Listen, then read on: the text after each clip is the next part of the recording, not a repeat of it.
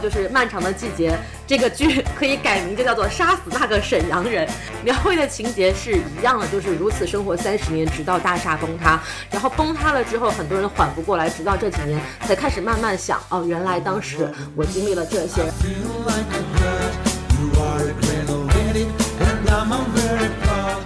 好，欢迎收听新的一期什么电台？哎，我是西多老师呀。我这是哪里来的港商啦？是，我是来自广东湛江的西多老师。好可怕啊！这个一听到广东湛江的，我已经害怕了。那我就是来自于这个中国上海的小宋老师呀。哇，怎么都是这个口音呢？没道理啊，这个真的是。那那我我是不是更应该害怕了？我是一个来自福建的大老师啊，这个广东口音对我们来讲有一种 DNA 动了的恐惧啊。真的，哎，这个。小宋老师，您今天是以这个上海小宋老师的身份出现，还是应该换一个这个东北小宋老师的身份呢？啊，不重要，我们以上海切入，可能讲着讲着讲着，我就爱上了东北。哎，没毛病。那这个，哎，咱们三位给大家来打个招呼呢，大家估计也听不出来我们今天到底要聊什么。作为一个来自其实并不来自湛江的广东人呢，哎，大家如果看过这个剧，应该还是能猜出一点点端倪，是吧？嗯。但是在这个正式跟大家播报我们今天要讲什么内容之前呢，我们还是跟大家播报一下我们的微信公众号啊，S M F M 二零一六，S M F M 二零一六，哎，S M F M。二零一六，哎呦，这个完全听不出这个东北人是什么口音呢啊！这个我们就不要管这个来自东北的上海人小宋老师那这个希望大家都来关注我们的微信公众号啊，然后就可以有这个机器人把你拉进我们的粉丝群，一起来。聊我们今天要聊的这个剧集，已经过去很久的漫长的季节啊。对，过去了漫长的时间，我们终于来聊漫长的季节了。是的，然后呢，这我们也是，嗯，怎么说呢，也是沉淀了一段时间吧。然后包括这个小宋老师啊，在上周的时候也是接受了一下这个财经网科技直播的一个邀请。我们会把这个啊直播的重看链接，也可以再发回到我们的粉丝群里面啊，不用了，不用了，看一下这个。看一下这个。小宋老师作为一个东北人聊这个漫长的季节的英姿，是不是？哎，我感觉我都没有怎么说话，全都是另外两位在说，但是不重要，因为毕竟上节目的都是得楼嘛，所以说在得楼讲话会比较比较多一点。嗯，但是大家还是依然可以去听一听啊，就是我们这一期的节目，算也是对我们啊小宋老师在直播当中没有来得及提出的一些观点的一个补充。没毛病，就你看小宋老师明明是一个湛江的港商嘛，怎么就成为了一个歹楼？呢啊，没有关系啊。我们来说回来，那我们既然过去了这么久才聊这个漫长的季节，那我们当然也就不会讲太多这个大家已经讨论了很多的东西了。因为相信有兴趣的小伙伴们也都该看的看，该读的读，了解的都不比我们少。那今天咱们这个节目呢，我们三位啊就准备来聊一些比较私人的感受，就是也是作为一期我们自我沉淀的一个和各位听友们的一点交流吧。那我们也就直接切入这个正题，不让开场过于的漫长。首先嘛，我们就不妨先来聊聊啊，各位老师啊，给自己的这个。豆瓣打分呢都是多少分？我们不如就由这个宋老师先来讲一讲。嚯，这个豆瓣打分啊，这个满分五颗星，那我肯定是给了毋庸置疑的五颗星了。我感觉这跟我一贯的人设不符啊。这个最后生还者，哎，银河护卫队三，我都打了满分，哎，这不行。所以说啊，那为了保持我的人设，那么再扣三颗星吧。那我最后给漫长的季节两颗星。哎，你这个啊，也是不用这么强行，对不对？就是反正我就还照着您给五颗星的这个标准来 认定了，好吧？啊啊，可以可以。这个大老师呢，大老师，您作为一个即将被这个湛江人放上烧烤架的这个福建人，是吧？您对这个漫长的季节有一个怎么样的评分呢？对，作为作为一枚新鲜的食材啊，就这个，呃，我觉得这个这部这部国产剧确实是值得打五颗星的。小宋老师，即便是人设崩塌，打五颗星也是没有毛病的。所以。说，在我这里也是五星打满，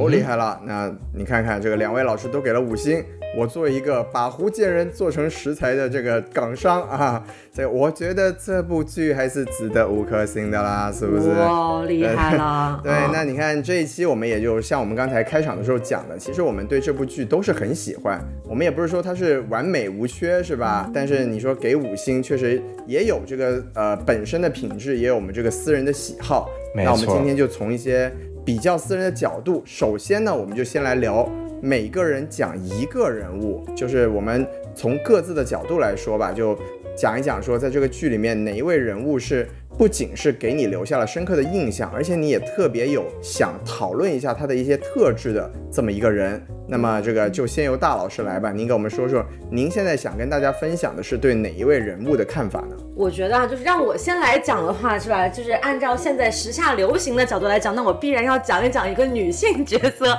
对不对？那您瞧瞧啊，为什么让您先讲？主要就是为了这一个 啊，真的是用心良苦。但确实是啊，我们正经来讲，我在准备这期节目的提纲的时候，因为其实很多就主创三人组应该已经被各种公众号、各种播客讲得非常的透彻了。我觉得我们再来聊他们，其实也不是有特别多的这个更新鲜的角度。所以从我来讲，又要挑一个女性组啊，其实不是专门挑，就是确实这个角色给我留下了一些比较深刻的印象，同时这个角色也有一些遗憾，我们在后面还会谈到。所以我选择呃准备提纲的时候，我选择了这个人物是殷红。我想简单的分享一下我对这个人物的看法。就首先从他的这个名字的本身字面意义切入啊，就一看就是一个不。不好惹的角色，要么是杀人，要么是被杀。当然，最终的结局，殷红嘛，就就是殷红的血液嘛，对不对？尤其是杀他的人还是沈墨，这两个人的名字还蛮有趣的。之前我也就跟西多老师私下交流的时候也有讲过，就是沈墨的这个沈在文言文里面其实是跟沉默的沉是通假字，然后这个墨又是黑，黑和红之间又有一定的对应关系。那沈墨又可以通假为沉默，沉默也可以是语。言上的沉默也可以是人生境遇上的这个沉默，sink 就是沉沉到水下去了。所以我觉得这个原著作者在给人物起名字的时候还是蛮有趣的。然后回来讲这个殷红啊，就是其实这个角色在我看剧的时候第一次出现，我觉得有点莫名其妙，因为他基本上是这个剧已经过了一大半，应该我没有记错的话是第七集的第一幕。出现了他跟巧云两个人在这个维多利亚唱歌的一个小场景，当时就觉得，没错，怎么就好像啊，这些人物都已经交代的差不多了，事件都已经发展了一半了，突然来了这么一个人。但那我们从功能上来角度来理解的话，那他肯定是对于这个剧的后半程有一个非常重要的作用。那事实上呢，他也是促成了这个沈墨迅速黑化的一个极大的推手。但这个角色。就是在我看来，除了它的这个工具性之外，其实它也是一个。整个当年想要做，就是作者想要呈现出来东北下岗潮也好，或者是说，呃，社会经济发展停滞的阶段中的一个代表性人物，其实是还蛮值得去挖掘的。比如说他的这个出身的身份，他其实只在一一个场景简单的就是通过一场跟沈墨的夜宵局，简单交代了一下他的这个背景啊，就是家里啊经济条件很不好，然后妈妈被煤气罐炸得半死不活，最后自呃是自杀了，还是他把妈妈闷死？死，我有点不记得了啊，应该是自杀了吧？自杀了。自杀了，对，然后他又是一个就是在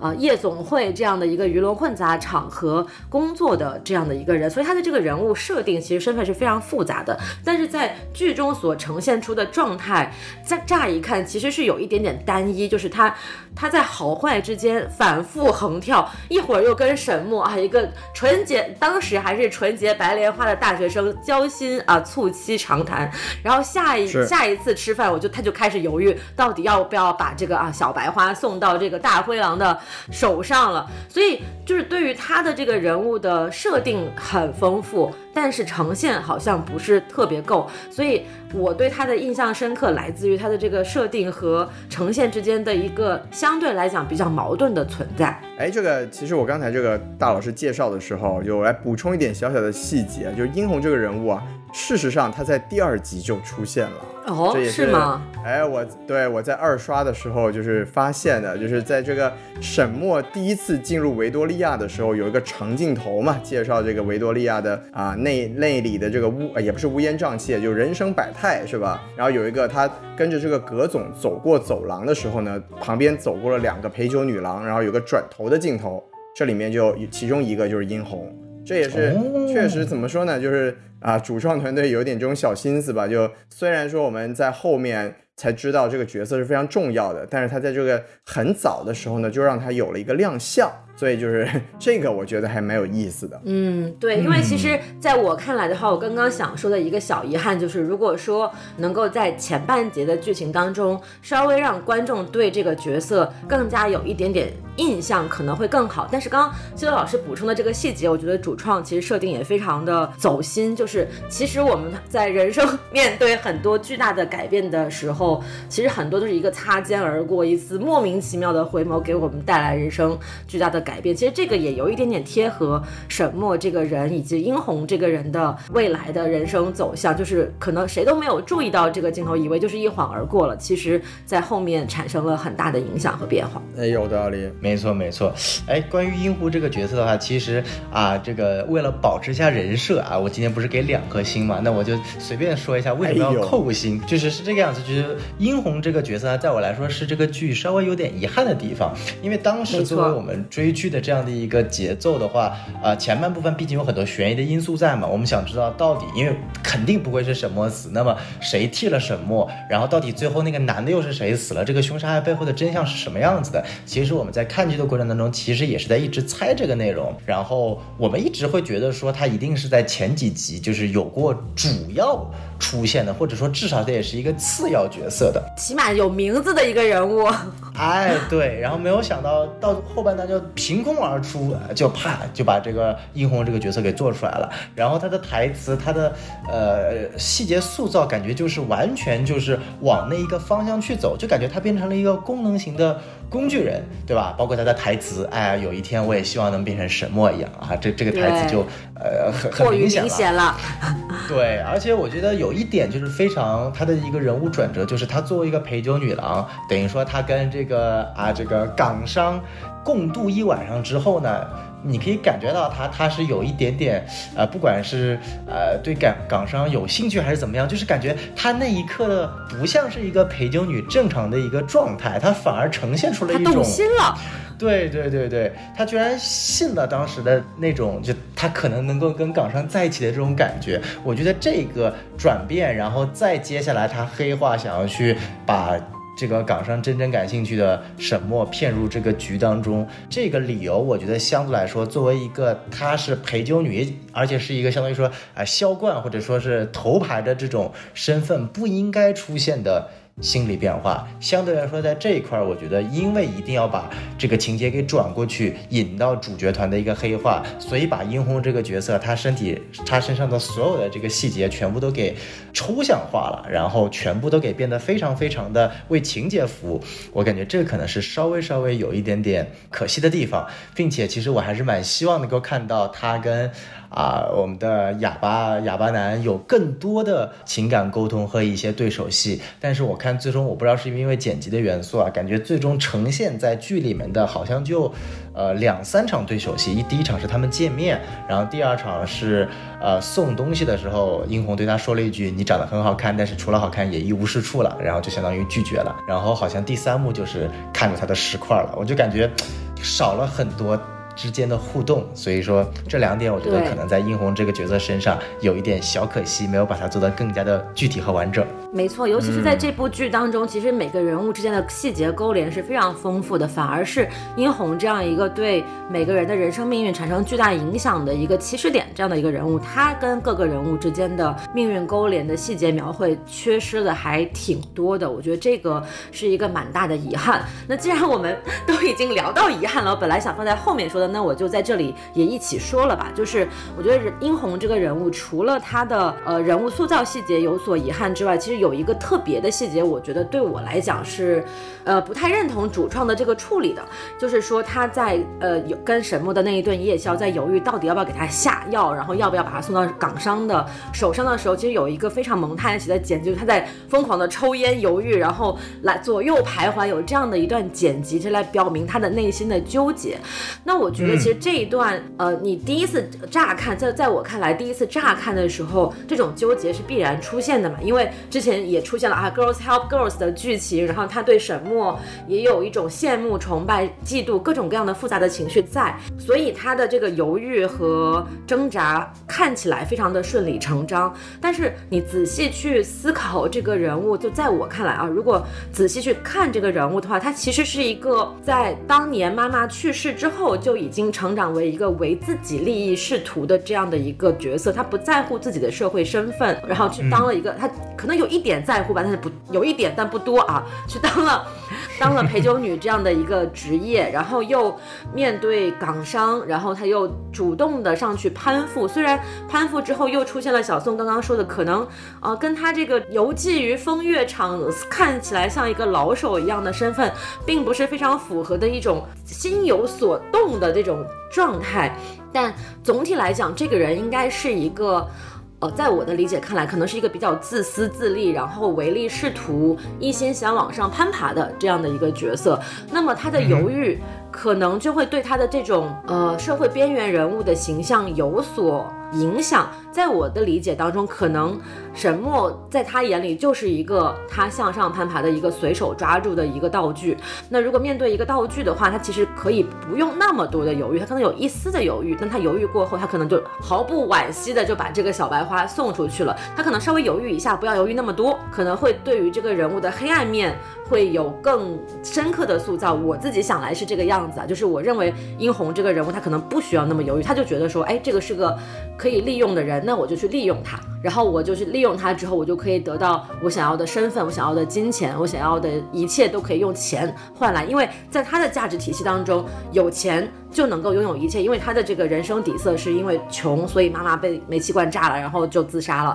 这个是他的人生的呃纠结点的根源所在。那么对应他这个纠结点的话，那就是他对于金钱的看重程度其实是大于大于一切的。这个是我我自己的一点小小的理解，不一定对，但是我感觉如果这样处理的话，可能殷红这个人物在自己的自洽性上会更好一点。嗯，两位老师的表述都让我非常的这个害怕呀，就没想到两位老师对这个风月场所的女子的生态都了解的这么的清楚啊。啊，那倒也没有，纯靠想象，所 以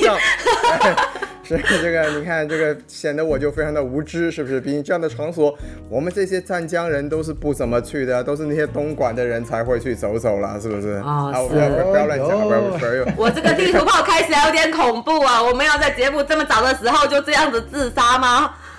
对对对，就就当然还是就是正经的做一点补充，就是就刚刚小宋老师有说嘛，就其实殷红和傅卫军的这个感情线好像有点缺失。那其实，在这个应该是第九还是第十节这个彩蛋里面，他们俩是有过一面之缘的。这个我估计也是很多朋友们可能会错过的一个小剧情点吧。就是当时是有一个这个殷红下班之后到这个维多利亚门口，然后买馄饨，遇上了这个傅卫军，然后傅卫军当时。买了三份儿，然后殷红就没买着，然后最后就走的时候呢，就把一份让给了他，就算是两个人的一个小前缘吧。这怎么说呢？虽然说也不能很好的塑造两个人的感情，但是就让他们俩在第一次见面的时候，好像有一点点这个不是莫名其妙的火花，显得稍微有了那一点道理。我觉得可能这一点点东西也是。啊，不不知道是出于什么样的一个动机吧，可能是在整个正片里面不知道放哪比较合适，然后所以就把它在彩蛋里面出现了一下。嗯，啊，有这么一个情况，我觉得就是对啊，刚才小宋老师对这个剧情的两个人的感情的这么一个描述做一点点小小的补充。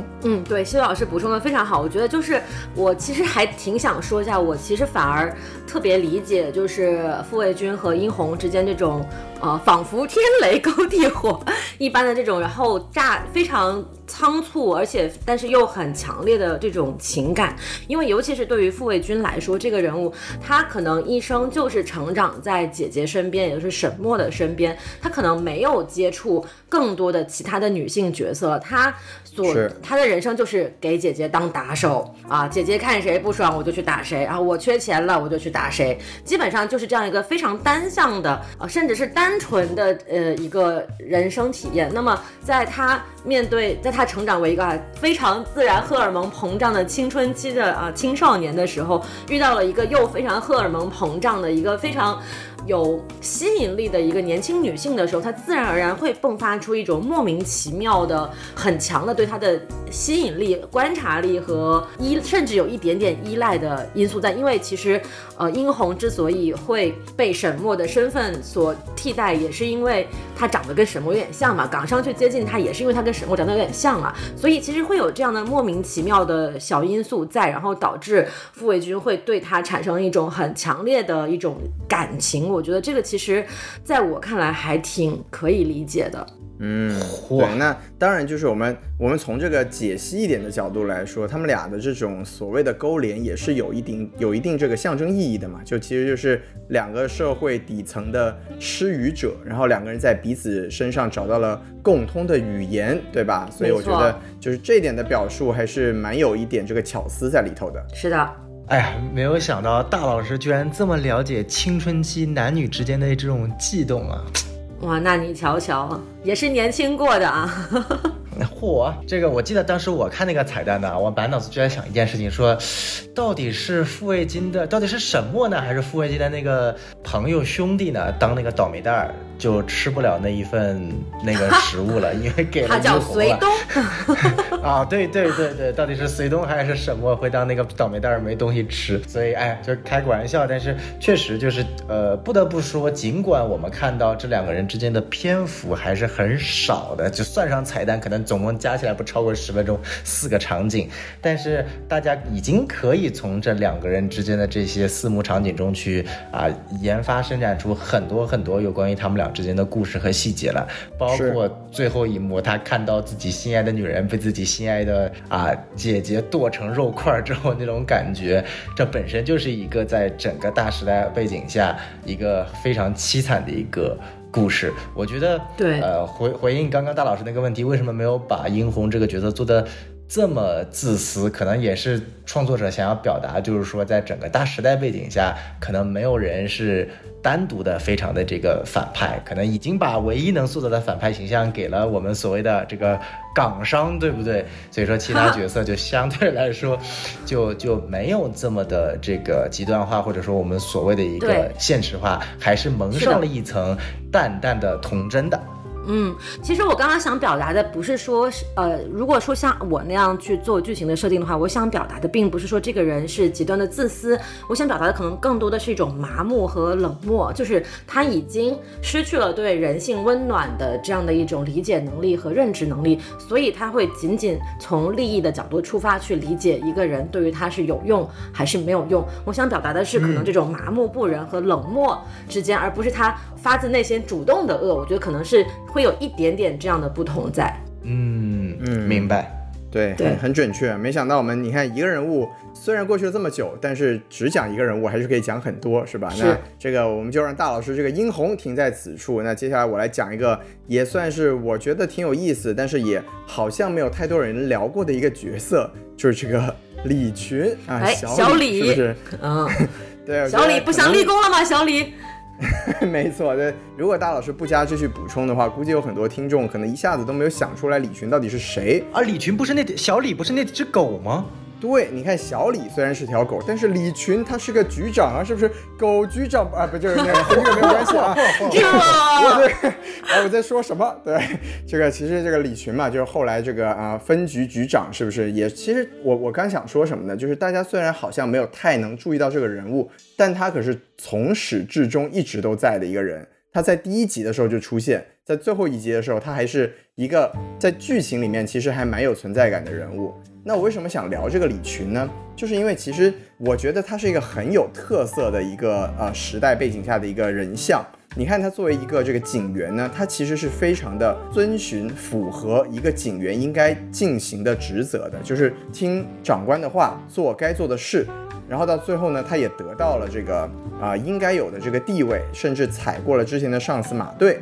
那我看这个豆瓣的这个讨论组里面有个帖子就很有趣啊，就说为什么李群是个活明白了的人？大概讲的也就是说，哎，你看他就做好好做事儿嘛，是不是？呃，认真听话嘛，啊，好好工作嘛，然后最后就站在了时代的前端嘛，对不对？但是我觉得其实大家应该也能感受得出来，就这个创作者，包括我相信两位老师。对这个角色肯定的这个主要的感受，肯定不会是一个正面感受。这个创作者也不是以一个正面的形象去塑造他的，要不然不会把一个这个马队的狗是吧，跟他作为对位的这么一个存在。那我觉得有意思的地方就在于说，其实我们在一个这种混乱的社会里面，这种时代非常的垮塌和不讲秩序的这种时代里面，你作为一个所谓遵守规则，但是又没有去真正的尽责的这么一个角色。是很有趣的，也很就他虽然说在这个人生的所谓这种坐标系里面，或者说我们用一个怎么说呢？现在比较爱讲的这种啊社会坐标里面，他是走在了所有我们三位主角都比他们都要混得好，最后的成就比他们都要高。但你看他付出的是什么？他其实一方面是。我们可以看得出来，这里面有个暗线，是他当年是草草的把这个碎尸案给结掉了，而且他立功的这个案子其实是所谓的追回了那八十万，就是说，也是暗含了这么一个主题，就是说在这样时代里面，一条人命远远比不上一个企业的一笔钱重要。而在这之外呢，除了这个选择之外呢，他呢还是有一个，我看我也这当然也是看别的影评里面总结出来的。就说当年肯定是这个王阳的案子呢，虽然说是自杀，但是一定是有一定的这个责任归结的。就比如说警方很有可能给他定的是一个杀掉沈墨之后的畏罪自杀这么一个情节。为什么这么说呢？一方面啊，这个王想他从第一集他就说阳儿我要给你一个交代，就他他一直说的不是爸爸要给你报仇，他说是爸爸要给你一个交代。然后包括老年的这个邢建春邢科长啊，见到这个王想的时候说。你看你们家那点事儿都还没有讲清楚呢，你来管我什么违法不违法的？这里面就肯定涉及一个这个王阳当年的案子是有一个啊，不能说是冤情，但至少是有一个说不清道不明的成分在的。而到最后，包括王想这个见到沈墨，他不是说我要马上把你弄死，他第一个要问的问题是王阳当年到底有没有杀人？归结起来呢，就是说这个李群呢，他最终之所以能坐上这个局长的职位。他立功的这个方向上，一方面是听了这个朱局的指导，是吧？朱局说你要抓大放小，是不是？人命算什么？咱们先把这个贪腐案给解决了，对吧？那另一方面呢，肯定在这个碎尸案，包括这个王阳的命案上，他是有这个打马虎眼，就是草草结案的这么一个行为的。那我们怎么说呢？他遵守了这个警局或者说时代对他的要求，但是他其实背离了一个人民警察应该做的事情。而他最终获得的结果，却比我们可能觉得更可爱的这些所有的角色都要好得多。我觉得其实对这个人物的塑造是有一个很好也很有意思的一个时代背景的映射的。那我最后呢，就看到他终于说出这个马队还是你厉害的时候，我就很想知道他在这整个过程中，他到底是一个怎么样的心路历程。他到底是不是能这个心安理得的享用自己的这个职位，享用自己的这个社会社会地位，把这个之前的领导啊毫不留情的踩在脚下？我觉得这里面有很多这个值得我们去玩味的一些心思。当然，这个演员本身对这个啊角色的琢磨，我觉得也是非常的不错的。虽然他的表现的空间当然是没有主角那么大，但是他的整个这个形象的塑造，包括他人物状态的这个描述，我都觉得有有好几处让我留下了蛮深刻的印象，是吧？哎，你看我先现在就叫我两声这个李队呗，对不对？就那种哎小人物上位的感觉，真的是也是刻画的非常好。所以，总之呢，我就觉得，哎，啊，说到底还是这这个剧里面，虽然是看似不那么重要的角色，但是看得出来，就是整个主创团队，包括演员自己，也是对这个角色付出了很多的心血，做出了很这个细致而又非常有说服力的刻画。那我就是从李群身上呢，就得到了这么一些想法，不知道两位老师有没有一些自己的看法？哎，其实李群这个角色啊，我我我也是觉得非常有意思啊，因为你其实看看完这整部剧会发现，李群是唯一一个混得越来越好的人，可以这么说，哎，非常有意思。那我再仔细去看，包括我二刷、三刷和去抓一些细节的时候，我在想一点，就是说主创到底是希望把他塑造成一个反面角色，还是想把他塑造成一个正常角色？什么意思呢？就是当我去不断的站在李群的立场上去想这个案件的时候，我会去想，我会选择跟他做的一样的事情吗？对于他那个角色来说，对于当时的时代背景下，一个已经自杀了的人的一个完全没有呃追踪必要，或者从整个大环境和经济上来说没有任何追踪必要的案件重要，还是一个？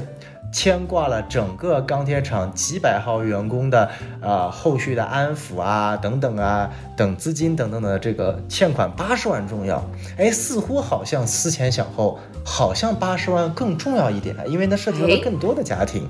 没有想到李群竟然面对了一个电车难题，在剧中火车难题啊，这个 甚至都跟铁轨对上了。你看，你看，这都是都都对上了，对不对？所以说，因为我们永远站在的是主角，就是王想他们一家，我们是深入到他这一家的关系当中，包括跟随着沈墨，跟随着傅卫京，我们会对这些事情更加的上心，更加的注意。但是站在李群的角度上，他好像似乎看的似乎更加的客观一点啊，我们可以这么说。第二个呢，尽管所谓的我们前面叫做客观，好像我在给他洗白纸。但是其实李群他在整个的行事过程中，他也有非常多可以说现在看起来正面一点叫做非常牛逼，反面一点叫做很刻意的一些职场小九九，或者说是一些小一点的下三滥的手段，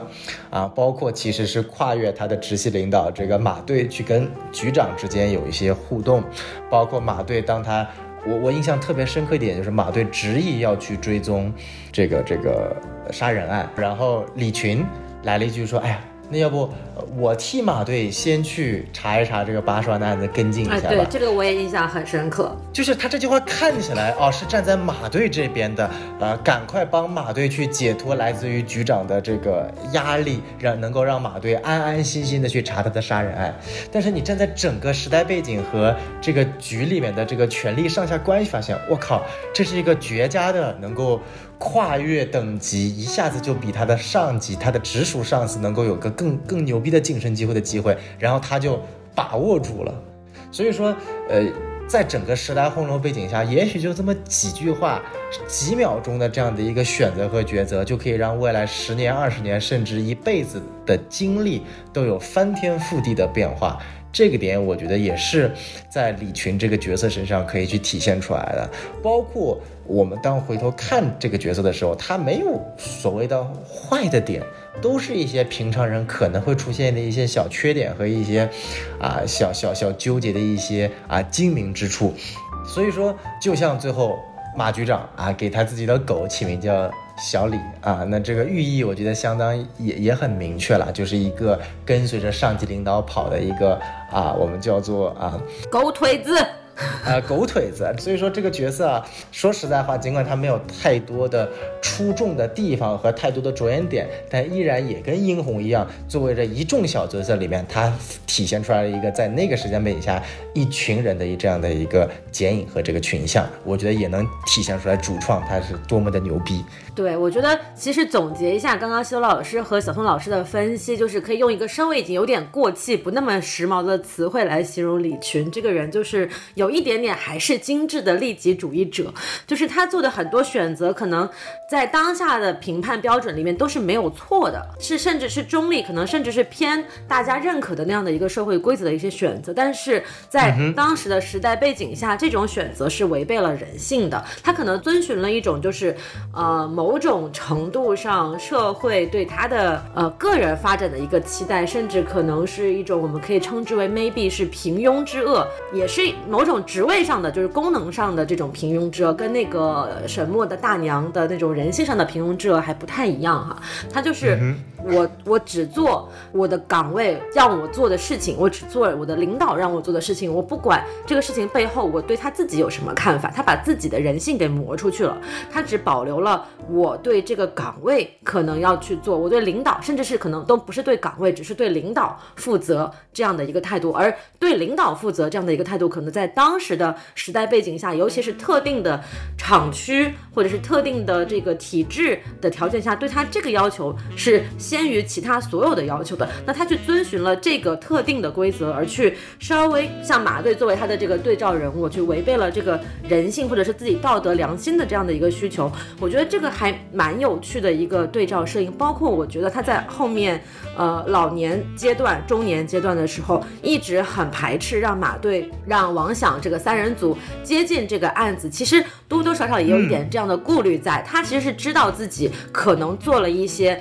呃，对当时的案件不够好的一些处理，他不想让这样的一个过往和伤疤被揭开，他要维持自己所在的这样的一个身份和地位，他还想继续当他的李局，所以他一次次的有意无意的去阻挠马队三人组来去接近当年案件的真相。其实从这些细节和蛛丝马迹当中，你也看得出这个人物他在过了这个二十年之后，内心多多少少对当年的自己也有一一点点的，嗯，小小的愧疚吧，或者说小小对自己的过往的一些想要去掩埋的这样的一些心态，我觉得还蛮有趣的。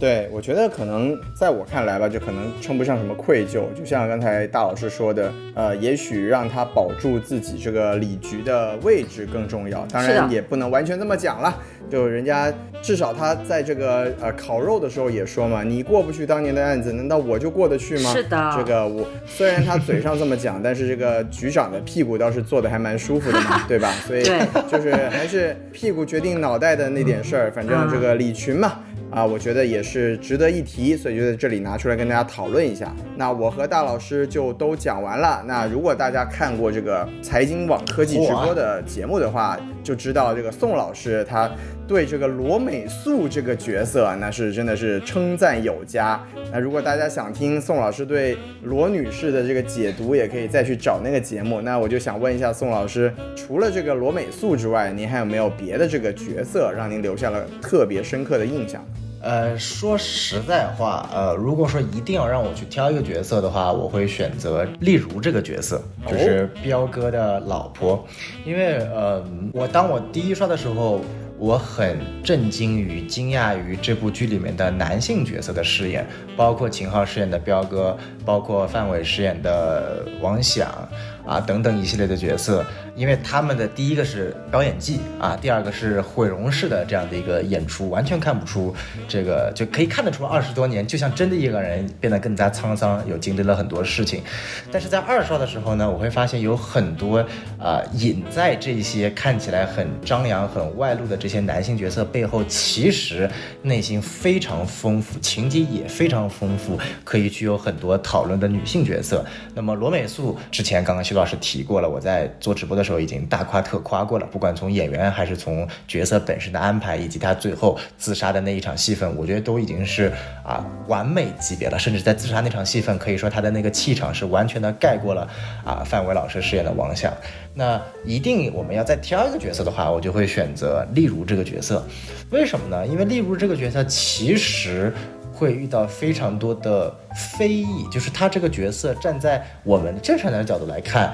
他是不是对不起彪哥？哎，这个我觉得是一个非常有意思的。话题，因为这个话题就引出了，例如这个角色和他所代表的一些人在那个那个时代所所所所需要去经历的，所需要去啊承担的一系列的这样的一个后果。那首先我想问一下西多老师啊，你你觉得就是例如他在整个不管是一开始跟啊我们厂长之间发生的关系，还是之后他跟彪哥之间的发生关系，你觉得在这整个一段感情中，他是对得起彪哥的，还是对不起彪哥的？嗯，怎么说呢？其实我觉得对不起彪哥这个事情无从谈起吧，因为他你说他对不起的话，他可能更对不起的是这个宋厂长的原配，对不对？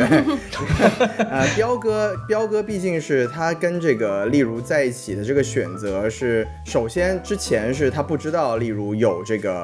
呃 affair，是不是有这个有这个情事？那在之后呢，也是属于自己接受了。那我觉得。从这个感情上来说，尤其是如果我们以这个现代的视角来说，说这都是自我选择嘛。那所以就是，如果您问这个问题的话，我觉得如果结合当年的这个啊历史背景来说，我可以说啊，彪哥在这个选择上还挺男人的。但是您要说，例如有没有对不起他，我觉得至少没有在这个具体的人上有一个对这个呃彪哥的一个什么对不起的举动嘛。嗯嗯，呃，那大老师呢？呃，我觉得我还蛮赞同希乐老师的讲法，因为我觉得，例如他之前所经历的事情是之前的事情，那他选择，当然。他选择跟这个彪哥啊，就是火速发生关系这件事情，也是有一点点甄嬛了啊。你现在看到的不是黄丽如，是钮祜禄丽如啊。对，对，这我觉得就是太多了，这个，嗯，可跨戏了嘛，跨戏，就是我觉得他做的这些选择，其实也是作为他的一个厂区小护士这样的一个身份之下，他想要去获得更好的人生，一个非常无奈的选择。其实这，呃，我觉得这反而是。还挺表现出当时条件、社会条件下，尤其是这样的一个制度大背景下，一些想要往上走的女性的一些被动的情况的。应该这么说，就她有条件，且她可能在那个条件下只能利用自己的身体的优势来获得一些本应该属于她可以拥有的向上走的这样的一个机会。但是，的确，你说她符不符合道德呢？她确实不符合道德。那。在那个条件下，大家都在不符合道德。他所做的这一点不符合道德的行为，跟那些啊伤天害理的人比起来，又算什么呢？而且他其实跟彪哥在一起之后，我们从通过二十年后的一些情节蛛丝马迹看来，其实他跟彪哥之间也是有在认真好好生活的。可能两个人只是没有感情，但是在生活互相的扶持上面，包括。彪哥自己偷了人家十几万，去莫名其妙买了一辆车回来，他也 也还是，当然是选择原谅你了，对吧？其实就是，如果不是后面再出了一系列的事情之外，可能例如还是会跟，呃，彪哥这样子，就是不声不响的去继续委屈自己生活下去。更何况这个剧中还体现了这个彪哥啊，在外面也是有勾搭小姑娘的行为的。对吧？所以我觉得 这两个人之间也不存在对得起、对不起的一个情况。我觉得就顶多算是被动的搭伙过日子吧。哎，这个读书人的事儿怎么能叫偷呢？您这个，那您瞧瞧。对，哎，其实我非常同意刚刚两位老师的观点，因为我为什么觉得这个人物有意思呢？就是因为他有很多的复杂性。我们之前所有的角色，尽管他们都很复杂，但他们的复杂都是跟我们所谓的主线剧情是息息相关的。是的。而只有例如这个角色，他有一条完全跟主线不相干的剧情，就跟凶杀案不相干。呃，对，它跟凶杀案不相关，但是它本身跟彪哥的这段感情戏份，很多人说只看到了彪哥最终啊这个净身出户啊等等一系列的选择，包括他最后的一个结局，但其实在整个过程当中，其实例如他也经历了很多很多的。啊，事情不管从二十年前，相对来说，他的他的戏份和人物塑造在二十年前其实相对来说还是比较单一，但是在二十年后，通过种种细节，包括他的妆容装束，就是同一个人换一下发型和妆容和那种语言神态的变化，就可以看到曾经的这样的一个厂花。你可以试想一下，在这二十年是过了什么样的一个生活，已经就是变成了这种相对来说已经对生活。没有什么多大的一个期望，然后，没错没错，然后还得忍受这样一个。这个不知道天天在干啥，依然活在梦里，活在二十年前的这样一个老公，从某种角度来说，他也在为他二十年前做的一系列的抉择去付出相应的后果，而这个后果也许不像我们的主线凶杀案一样有死亡，有有这个复仇等一系列大家很很吸引人眼球的地方，但其实通过这个相对来说比较纠结又比较复杂的二十年的这样的一个夫妻感情链，我觉得不仅把。彪哥这个人物做实了，其实也把丽茹这个角色他身上非常复杂的这样的一个人性给体现出来了。而我觉得在这样的一个，尤其是对于国产剧而言，去塑造一个非标签化的人物，或者说把一个传统意义上标签化的打引号的小三式的人物，能够有这么多的情感的塑造和人物的这样的一个补足，我觉得是非常非常难能可贵的。对，而且我觉得就是呃，刚刚小宋老师提到了一个标签的词汇，就是小三式的人。我觉得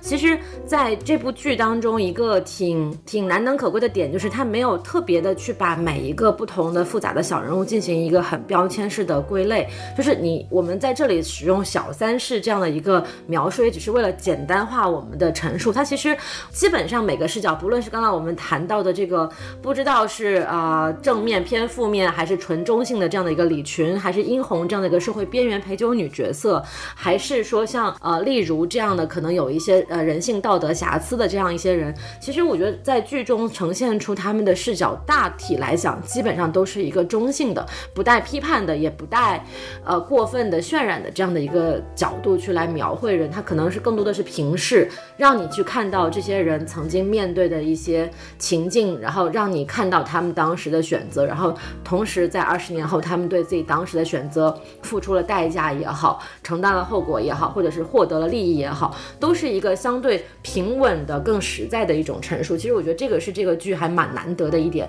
不仅是给了主创一些空间，给了小人物一些空间，更难得的是他把这些人物都用一个相对平视的视角去呈现了，没有去特别的夸张化、戏剧化这些人物的人人物的背景。嗯，没错。对我我这里就想补充一点点，就我跟小宋老师有一点不太一样的观点，就是刚刚小宋老师说这个中年的例如是，哎，包括大老师也说嘛，是吧？眼中无光是吗？但我其实觉得呀，这个例如是在这个二十年后的，就是一六年这个时间线，一个能明显的看得出来在努力认真生活的一个角色。就是他没有，就是认命，他没有说啊，我当年又不能生孩子，又跟了，又因为这个遇人不淑吧，就不得不选择了一个可能也没有太有爱情的对象。但你看，他是一直在努力的啊，不仅是创业，是吧？你看我在家好好的给人做这个医美，哎，而且你看一一六年就开始做医美，多么的有前瞻性的一个女性，对不对？然后而且还包括努力的存钱，想要开自己的店面。如果不是他存的那些钱，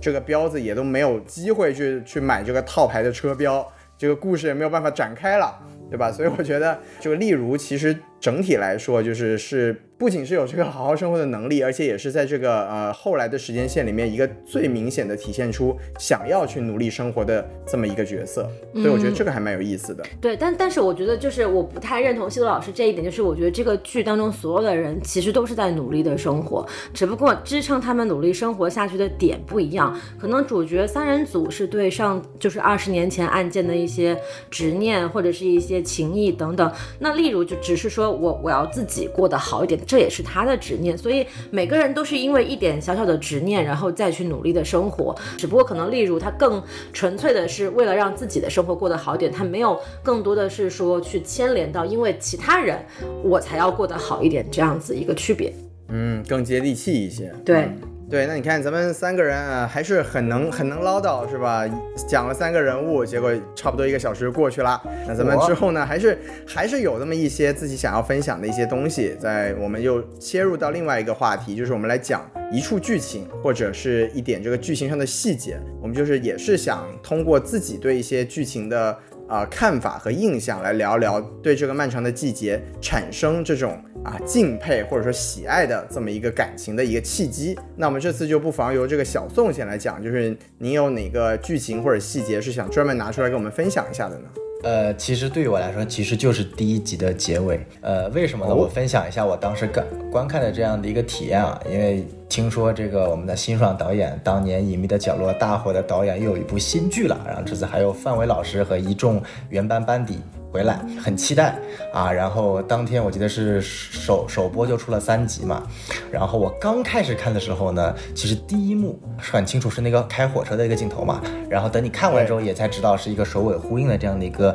设计。但是你当时第一幕看那个火车，我不知道是这个剧啊，把大量的这个经费用在了这个演员化妆和这个塑造上面了。这个特效啊，确实是有点拉。你瞧瞧，重点根本就不是这个呀。但是不管怎么样，就我第一幕看他的那个火车的特效，是的，太烂了的这种情况，你知道吗？就已经烂到有点日剧的那种特效级别了。我这里不是贬低那个玉米地的光效啊，也是 也是，确实是观剧的全过程当中觉得哇，这个光怎么就这么难受呢？对对对，就尽管是审美它是到位的啊，这个比很多国产剧要好，但是确实可能在特效这个方面啊没有特别的用功，所以一开始我的观感不是特别好。但是我所有的不好、疑惑和这个担忧都在第一季的结尾给就是画上了终止符号了，因为第一季结尾那一段，这个王想坐在桌前煮好了儿子喜欢吃的饭，然后那一段。平行都不能叫剪辑了，就是那种在两个时空下两个人一生一死之间的这样的一个握手和交流，然后再加那一段的镜头语言，哇，真的太好了，一气呵成，就把整个三条不同的时间线在那一个瞬间连在了一起，并且马上。在第一集的结尾铺下了很多个悬念，通过这样一个镜头，我们就知道了，其实因为相对来说，王想这个这个角色呢，呃，他很像我们啊，这就就比较要提这个东北啊，就他非常具有呃我们传统东北的。大男子主义的这样的一个性格，就这户人家，这个王响、罗美素和他儿子，就非常非常典型的中式家庭，或者说我们叫叫东北式家庭，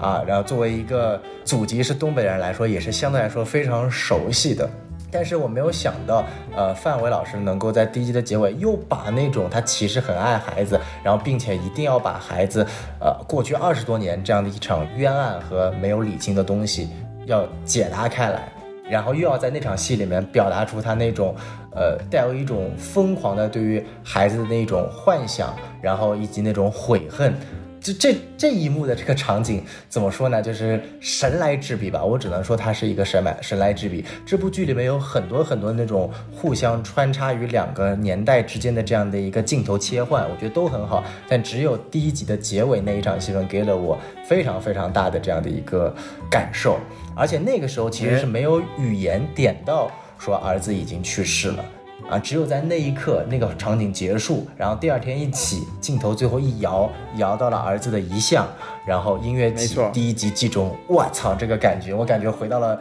巅峰时期的看美剧的时候的感觉，就是视听语言和审美太在线了，呃，这个已经我觉得已经超越了。呃，我们平常讲的一系列的精品的国产剧，什么《三体》啊、《狂飙》啊，他们赢在的是剧作本身的啊质量、经费和演员的演技，以及我们传统意义上所谓的剧本。但是在整体我们所谓导演的个人的审美和对于艺术的把控来说，辛爽无疑还是高于这些剧一整个 level 的。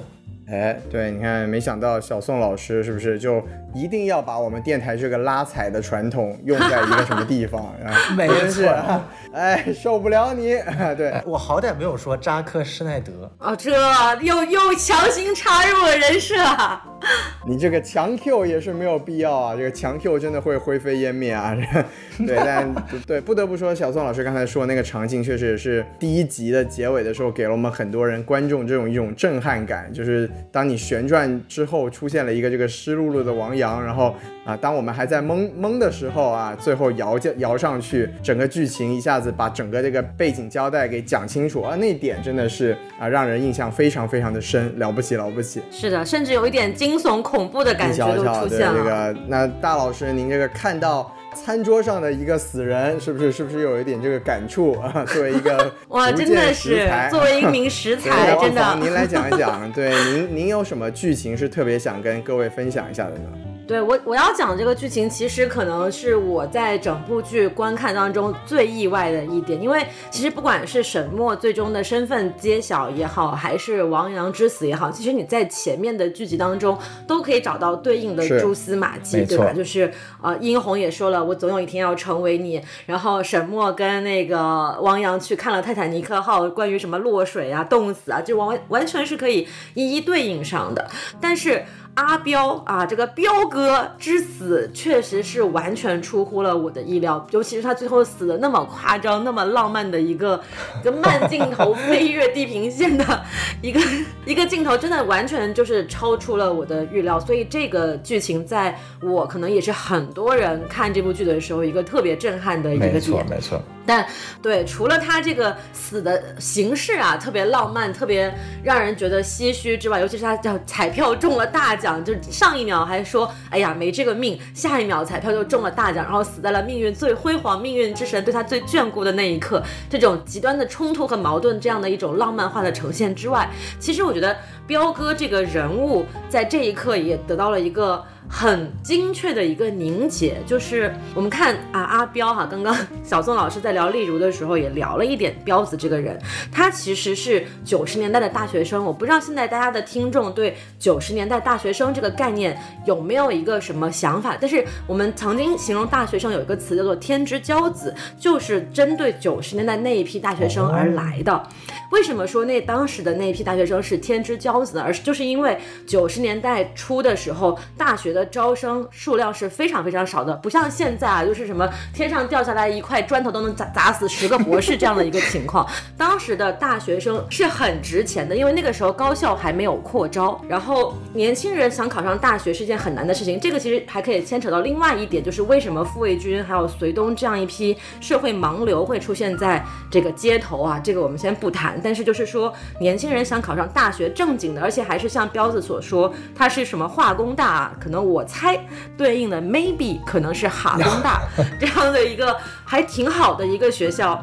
其实是很难考上的，所以其实能够侧面证明彪子这个人他在学习能力上，包括适应这个当时的社会考试规则上是非常出色的一个人。不管我们说他这个人身上有没有一些小瑕疵或者是一些小的问题，但是至少他在适应社会规则以及个人能力上其实很优秀的。包括他在毕业之后分到了这个华钢集团的厂办，也是基本上属于当时大学生当中那一批精英。中的精英才能够分到的这样的一个非常优秀的一个工作，所以彪子这个人他的确是个人才。然后那在。这个人他作为一个人才，但是他却踩在了踩在了那个时代的末节上，其实是非常可惜，而且令人感觉到一种呃时代的冲突感在的。他人生的可能前十八年、二十年都是在尽力的如何去学习适应这个社会的规则。他觉得我做的非常好，他对自己很自信。他而且他也得到了他想要的，我分到了这个城市最牛逼的国企的最牛逼的办公室常办，然后马上可能要当主任了，他的人生即将辉煌了。结果。整个大厦崩塌了，它所适应的那一套整体的规则完全的消失了。在旧时代信仰体系中培养起来的这个精英，他在新大厦崩塌的时候，在新时代即将到来碾压碾碎这个旧时代的时候，他变得一无是处了。所以。他没有办法去适应，没有办法去迎接这样的一个新时代，所以你会看到一个曾经是天之骄子、那么意气风发的一个年轻人，最后变成了一个酒糟鼻、满脸是坑，还有在出轨边缘的这样一个中年油腻大叔。你会觉得，其实真的能够从彪子上感受到什么叫做时代一粒沙，在每个人身上都是一座大山这样的一个感受，然后。再回到他的这个死亡的瞬间，其实我觉得那个是他真正彪子找回了自己人生，面对应该怎么样去面对人生的一个时刻，因为那个时候他是选择了平静的跟丽如分开，从自己大梦一场二十年中醒来，然后但是又被命运之神眷顾的那一刻，其实是一个首尾首尾呼应的。其实可能在。这个厂区崩塌之前，在这个国企改制之前，彪子一直都是一个被命运所眷顾的人，只不过在那一刻。呃，时代的方向盘发生了转向，他没有跟上。那么，在他的人生的最末尾的时刻，命运之神给了他最后一点怜悯也好，给他最后一点关怀也好，让他这个人完成了完整的一生。其实我之前看到这个剧情的时候，我也在想，阿彪这个人是不是必须要死啊？他死不死好像对这个剧情没有什么太大的影响。但是如果他死了，对于他这个人物的命运其实来讲是更完整的。所以我觉得那一刻，我觉得让我感受到的震撼，不仅是他。这个死亡的瞬间，对于剧情来讲充满了意外，其实也是这个人物在那一刻有一种很完整的感觉。然后在这里再补充一点，因为他死的那一刻出来的那首音乐，就是辛爽导演曾经所在的 Joyside 的那首经典的歌曲 If If There's Tomorrow。然后那个那首歌也是我听了无数遍的一首歌。然后在那个时刻。那首歌出来，然后告诉我们彪子他已经没有明天了。哇，我觉得真的是有一点触达到我的内心，有一点点眼圈湿润的感觉。所以真的，就那那个剧情让我有点觉得可以是可能近几年吧，甚至都不是近五年，maybe 是近十年，整个国产就让我印象最深刻的一处场景一个镜头。这个大老师通过一段长时间的论述，说明了。彪子必须死的这么一个结论啊，对彪子必须死，因为因为 因为他是那个时代的精英角色，然后那个时代已经过去了，所以他在这个剧情的结尾，他必须跟着时代一起毁灭。那其实呃，这个地方我有一个疑问呢，就不知道两位老师怎么想。就其实最后这个彪子他是提前告别了体制，但他有点像说他在这个时代碾碎他之前，他先跳出去了，但他跳出去呢也没有获得一个很好的结局。那比如说他在这个职工代表大会的时候，他没有大打出手，他如愿当上了主任。你们觉得他的这个人生会更好一点，还是其实也不会有什么太大的变化呢？我觉得不会有什么太大的变化，因为他整个人的价值体系，他整个人的技能点，都点在了即将毁灭的那个制度上，即将毁灭的那个时代上，所以他是没有办法，他是没有办法去适应，或者是很难去适应这个新的。时代的，就他的信仰体系，就是很明显能够从，呃九七九八年的剧集当中得到他的整个人的信仰体系，就是当年的那些评判标准，甚至他可能是会为了那些评判标准去做一些啊小动作啊，比如说不给这个巧云的这个退休证上盖章啊，弄他什么的，他是会去做这样的一些选择的人。所以我觉得，即便是当上了主任，那这个主任他也当不了多久，那个厂一样是要关门的。那个厂关门了之后，他依然还是会回到一个不知所措，然后不知道自己在这个社。会当中寻找什么样的定位的这样的一个情况？那这个小宋老师，您作为这个东北的后裔，是不是？您对这个 彪子身上这种虽然郁郁不得志，但是始终似乎有一种这个乐观的梦想精神这种状态，不知道你有没有一些就是比较切身的感受呢？我我我先回答刚刚西多老师问的那个问题，就是你觉得如果彪子当年没有在那场大会上对领导大打出手，他的人生会不会有改变？呃，我觉得这个问题，我相信彪子也在二十年之后的每一天都在自己问自己这个问题。没错，所以他他其实也不知道答案，他也不知道答案，但是他那一刻就做了，所以他这后面的二十年，或者说他后面的那半辈子，都在不断的在思考那一个问题。因为我觉得。彪子这个角色呢，他是一个依然还活在过去的人，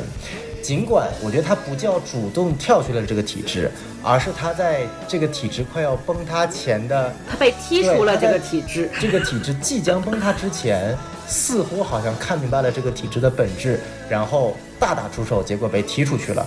呃，也许他跟着这个体制自然而然的瓦解，得到的后面的结果会更好，比这种他在。体制之前崩塌之前，然后再被踢出去，也可能会更好。但是这些都不重要，重要的是他已经做了这样的选择，然后他活在了二十年前的这个梦里面。呃，尽管说他是一个很乐天的人，那个这句话我在那天的直播也说过。我认为本质上彪子也是一个抑郁症，只不过他是所谓的叫做乐天派的抑郁症，这是一个相对来说比较少见的呃抑郁症的群体。他们看起来每天都是非常笑嘻嘻的，但他们其实对自己的生活早已没有了所谓的追求，或者说理想，或者说目标。其实说白了，彪子是一个非常特殊的人，他不像马队，马队一直想要把他身上的这个命案的真相也想搞清楚。他不像王想，王想为了自己死去的孩孩孩子，他一定要找出所谓的真相。所有这个剧中其他的人物，在二十年后都有自己想要去继续活着的这个理由，只有彪子他没有理由，他似乎活的就是像一个我们现在呃。就是他用钱也无所谓，心情一好我就花个钱几十几万就买一个套牌车，然后套了一个漂亮的外壳，结果发现里面都是还还进过水的，然后想到一出是一出，天天那个赌这个赌那个游戏厅这个买彩票，然后又花了大部分的钱去养鸽子，希望一一瞬间变成这个赛鸽达人发财，就是他的一系列都证明了他这个人的内心其实是非常非常悲哀的，但是他这种悲哀他他也没有办法。阐述他也没有任何人能够去倾诉，他的老婆其实心里也很清楚，他老婆并不爱他，只是因为没没有办法了，我需要有个人过日子。然后他的老婆现在也有了自己想要去做的事情，啊，然后需要用自己的家里来成为他暂时使用美容院的地方，而家里作为彪子来说，唯一一个可以寄宿在这里，相对来说比较。轻松的地方其实也被占据了大量的时光，所以说去反过头看那一场彪子回家，然后发现老婆正在跟一个对那个是徐姐吧，然后在那边做做手术，然后那一场戏等等的一个互动。第一次看的时候，你会觉得啊，彪子这个人怎么这样？就是能不能支持一下老婆？你好油腻啊！就是人家在那辛苦工作，你在那看什么球啊？对不对？但是你我我反正是二刷的时候再去看那个场景，我有点能理解彪子那一刻，其实他是一种在无声的。呐喊，他不希望自己的那一小小点居所再被其他人所打扰，但是他没有办法，他只能开无数的玩笑，他只能漫无目的的说，呃，我胰岛素去哪儿了，等等一系列的，然后把声音放到很大，在那看球，然后来弥补自己内心的空虚。所以我觉得彪子本质上他也是一个很很很可怜的人。等到他真正跟例如离婚，梦醒了那一刻，他觉得这个梦也没什么好做了，就。离开人世吧，正好有那么一个契机，对，就结束了。算，他其实就是一个无家可归的一个时代的游魂，就一直游游历在这个这个人间，就是过着行尸走肉一样的生活，就是给自己找点乐子，可能就是为了让自己先不死吧。但是他当以他他已经就是所有可以依附的那些外在条件都已经湮灭了的时候，就是生和死对于他来讲其实已经不是很重要了，那就死了算了。开心的在命运之城的眷顾之下去消消亡吧。对，你看这个小宋老师理解了在家里面闹情绪的呃彪子，这个请听众朋友们把小宋爹位打在我们的评论区啊，就在这个时间点 啊，我已经感受到小宋老师已经准备被喷了，对吧？我们做好这个心理准备。可以可以行，那两位老师讲了一些自己的这个都是剧情上上的东西，我来讲一个就是我觉得还没有感触的细节吧。就是在这个其中有一个其实挺明显的一个地方，就是这里面有两个社会混混帮派嘛，一个就是咱们这个年轻主角团的啊，隋东和傅卫军两个人主要为主要这个核心骨干形成的，其实也只有他们两个人的一个这个 这个社会帮派。然后另外对对，另外 一个队长一个副队长是吧？一共就俩人，一共就只有一个 CEO 和一个董事长，他们这个集团。对，然后另外就是和他们一直对着干的这么一个流氓团伙。那这个流氓团伙其实很有意思，就是后来也是自己有看到，然后当然也后来也看到很多的这种啊影评啊，或者说其他这种节目有总结到，就是比如说当时他们在这个录像厅里面闹事儿的那个小胖子，就带头出来闹事儿那小胖子，其实也是在这个第一集就出现过，就当时在这个啊华钢职工闹事的时候，闯在最前面的那个胖子。就是后来这个流氓团伙的主力打手，然后包括在第一集里面有一个拿这个弹弓去打这个马德胜的一个小孩儿，后来在这个也是在这个华钢派的流氓团伙里面，就是在这个录像厅殴斗殴事件那场戏呢，他是坐在门口就是守门的啊，应该也是后来就是一棍子把隋东给撂倒的那个小孩儿。也就是说，其实我们可以看得出来，这里面是有一个很明显的，它不仅是有这种社会盲流，刚才大老师说的一个时代背景，就是没有书读，然后也没有工作的这一群年轻的人，对他们除了在社会上流窜之外无处可去，不仅是有这么一个背景，而且还有这种就是当地团伙和外来团伙的一个 火并的这么一个感觉，就是。啊，就大老师，因为也是听很多这个说唱嘛，就是当年我看这个说唱新时代的时候，有一个歌手叫做夏之雨，然后他唱过一首歌叫做《Home 他讲的其实不是特别一样，但他也是啊有一点点类似的这种社会背景，就是说，比如说有一些工作调动啊，然后就一些机关的人调到某个地方，和当地厂区的一些小孩的一些团伙呢，就会有一些啊经济情况上也不一样啊，然后社会背景也不一样，然后偶尔就会有一些莫名其妙的冲突，但是就是在这样子混杂的情况里面一起共同长大的这么一个很复杂的社会背景，那为什么对这个细节特别的就是有感触呢？我就觉得其实你看。他们真的是一些啊，这个社会这个洪流里面，甚至你可以说他们跟华钢直接的关系似乎都没有那么的大，都没有像王响啊、像宫彪啊这些主角那么大。但是他们的生活就是受到了这么一个时代洪流的一个非常具象的影响，而哪怕说他们已经是非常底层，被这个这个社会环境压得已经无处可去的人。他们还是在竞争那一点点蚕食，那一点点这个社会上的一点面包屑，就为了这么一点东西。他们当时他们把这个傅卫军和隋东打在地上的时候，那个话，你看华刚不是你们待的地方，你们滚出去。就是哪怕说这样的一个社会的底层的角落的这种残渣里面，都有这么多可悲的人在进食。我觉得这个细节就是让我对这个整个所谓时代背景的这种感触非常的深，所以我就专门想把这个细节拿出来跟大家分享一下。对，我觉得就这些细节，其实也可见，就是，呃，作为这个时代的亲历者的导演，对于这些整个社会情况，以及深入到每可能当时所亲历者的每个人的血液当中的一些生活细节把握是多么的准确。我觉得这点真的还挺值得令人钦佩的。没错，没错。哎，那你看咱们三个人也都分享了一些剧情上的东西，你看有人物有剧情，然后我们也都是给这个剧集一个非常高的一个评分，也都很很喜欢。但是呢，我们刚才一开始也讲了，就是这个剧呢，它总是还是有一些不那么尽如人意，或者说可能我们觉得可以做得更好的地方。那这个我们也想在这里跟大家简单的分享一下。那首先还是不如请大老师先讲吧，因为大老师刚才在讲这个殷红的时候是稍微有带到一点这样子的东西。那大老师您可以从这个殷红再展开去来讲讲这个您对这个剧有没有一些感到遗憾的部分。嗯，对，就是刚刚其实讲到殷红的时候，也提到了沈墨嘛，因为殷红跟沈墨其实可以作为这个剧最重要的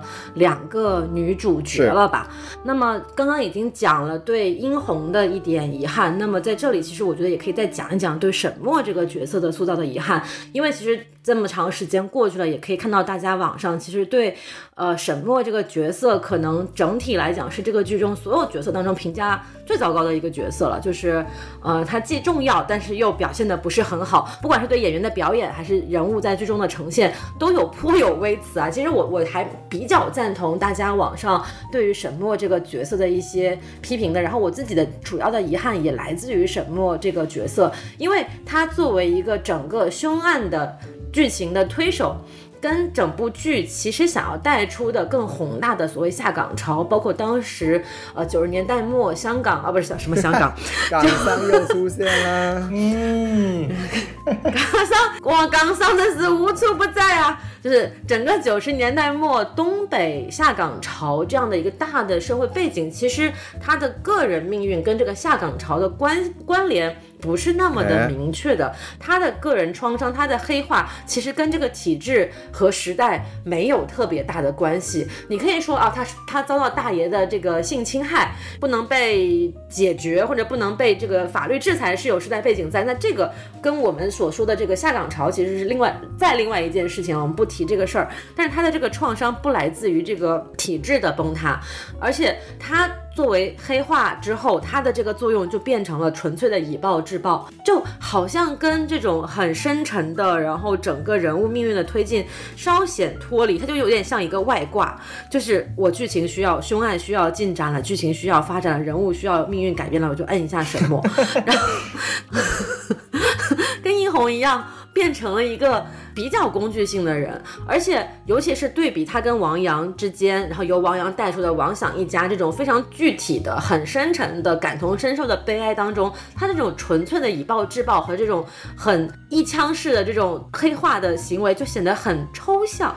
倒也不是说不好，就是非常的抽象，让观众很难能够一下子能够，呃，带入到他的这个角色设定，或者是跟他共情。当然说他遭受了很大的创伤，一个年轻的小女孩被这个啊大爷这个性侵害，然后又遭到了这种社死，这个裸照被贴在学校的宣传栏上，这些都是很大的、很具体的伤害。但是跟我们刚刚所讲的这种更深沉一点的，然后对于时代命运的这种伤害相比的话，他的这个就会显得比较。抽象，然后比较的没有那么的细节，就是包括导演对这个人的刻画上了，可能少了一点更多的细节，所以我觉得就是沈墨的黑化无法直接跟其他的人产生更多的勾连，这个其实是有一点点遗憾的。包括我也看了可能网上一些对于原著的描绘，我觉得反而。相比于原著剧情中对沈墨的处理，已经努力的在跟其他人物去接近了。因为在原原著当中，沈墨可能更加就是一个纯粹的恶女形象，就是一个暴力值、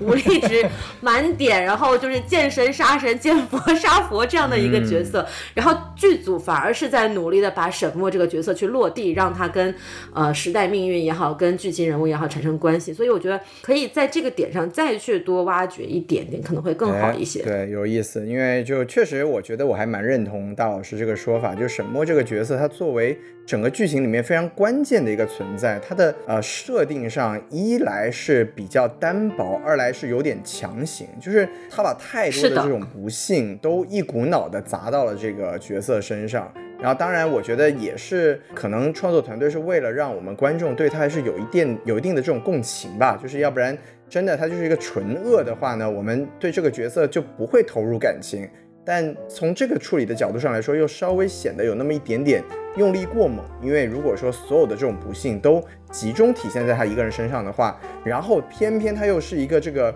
啊反杀执行力这么强的角色，他整个人物就有一点点不可信的感觉了。哎，那不知道啊，宋老师对于大老师的这个遗憾有没有一个自己的感受呢？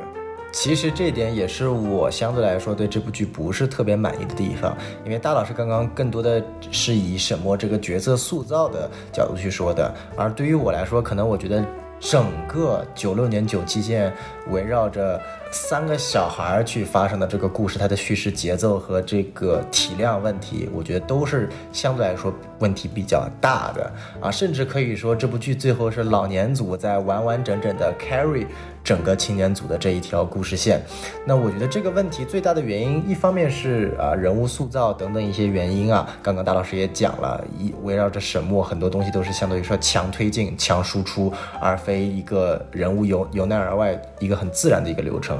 然后我觉得还有一个问题就是相对来说，呃，比较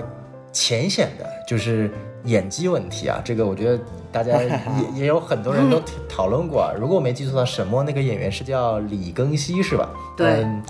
我没有觉得他演的有特别不好，但是呢，我依然觉得他是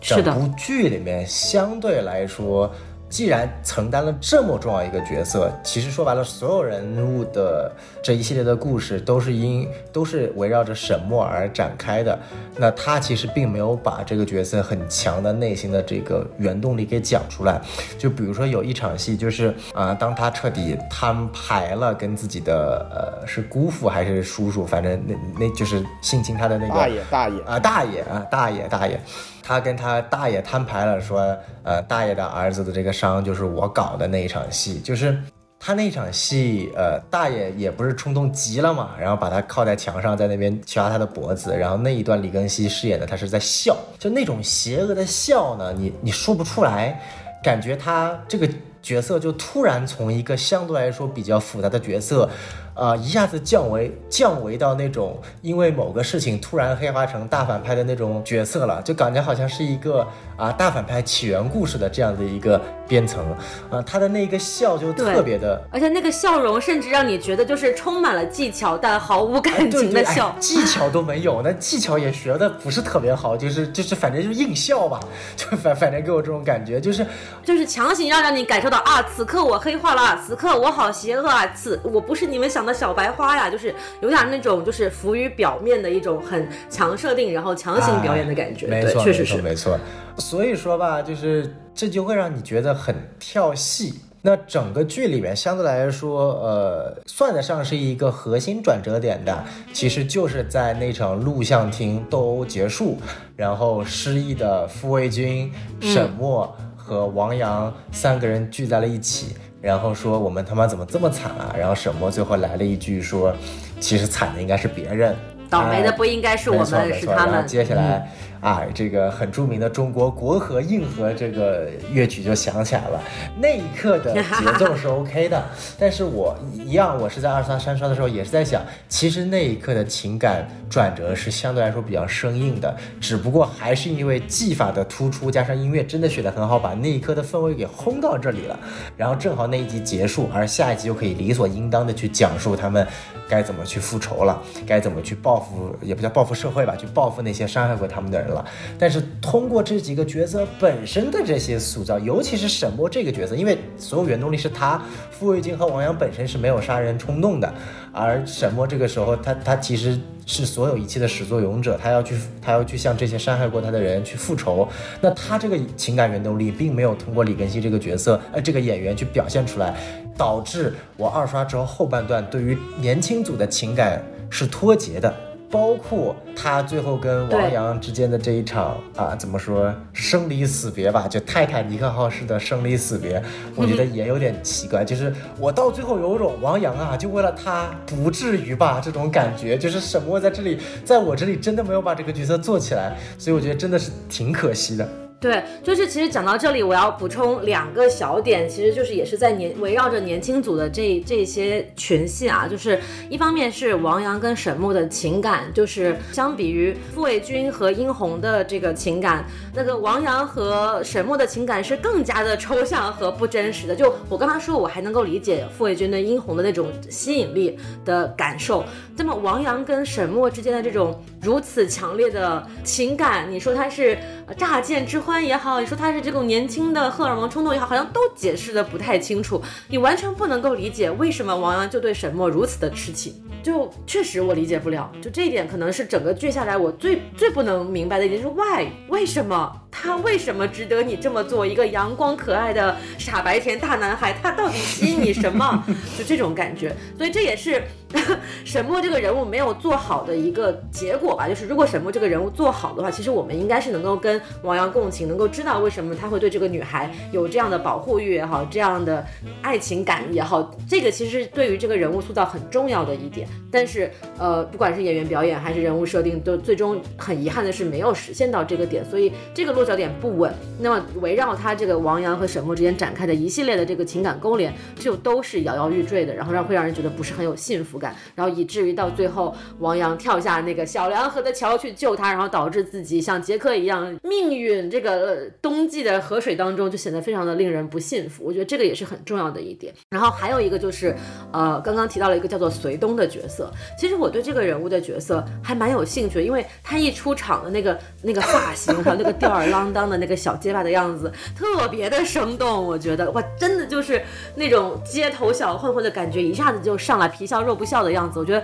特别好。但是越往后，这个王阳加入了这个所谓的呃他们三人组之后，这个隋东就逐渐被边缘化了，逐渐就消失了。后面他去干嘛了？就是那杀人的时候，怎么这个人就完全消失了？他是因为偷钱包又被关进去了，还是怎么了？你完全不知道。所以我觉得这个也是一个比较遗憾的地方，就可能在这个几个人年轻组的几个人的这个戏份平衡以及人物关系平衡上做的可能不是特别的好。这个隋东那个隋东那个时候在住院嘛，这个还是有交代的。当然就是伤的有多重，这个就各凭自己想象了。对，就是被打了，然后伤了，但是被打了伤了，那傅卫军这个啊，他就可以出来这个一起抛尸。那那隋东是打到究竟是什么程度呢？那为什么不能出来呢？这个。都还是我觉得不太啊，就必须在这个时候让你下线，然后就给你个理由嘛。对，就很强行嘛，就是这种感觉。没错，没错。就我稍微有一点点，就是说，我觉得我对这个嗯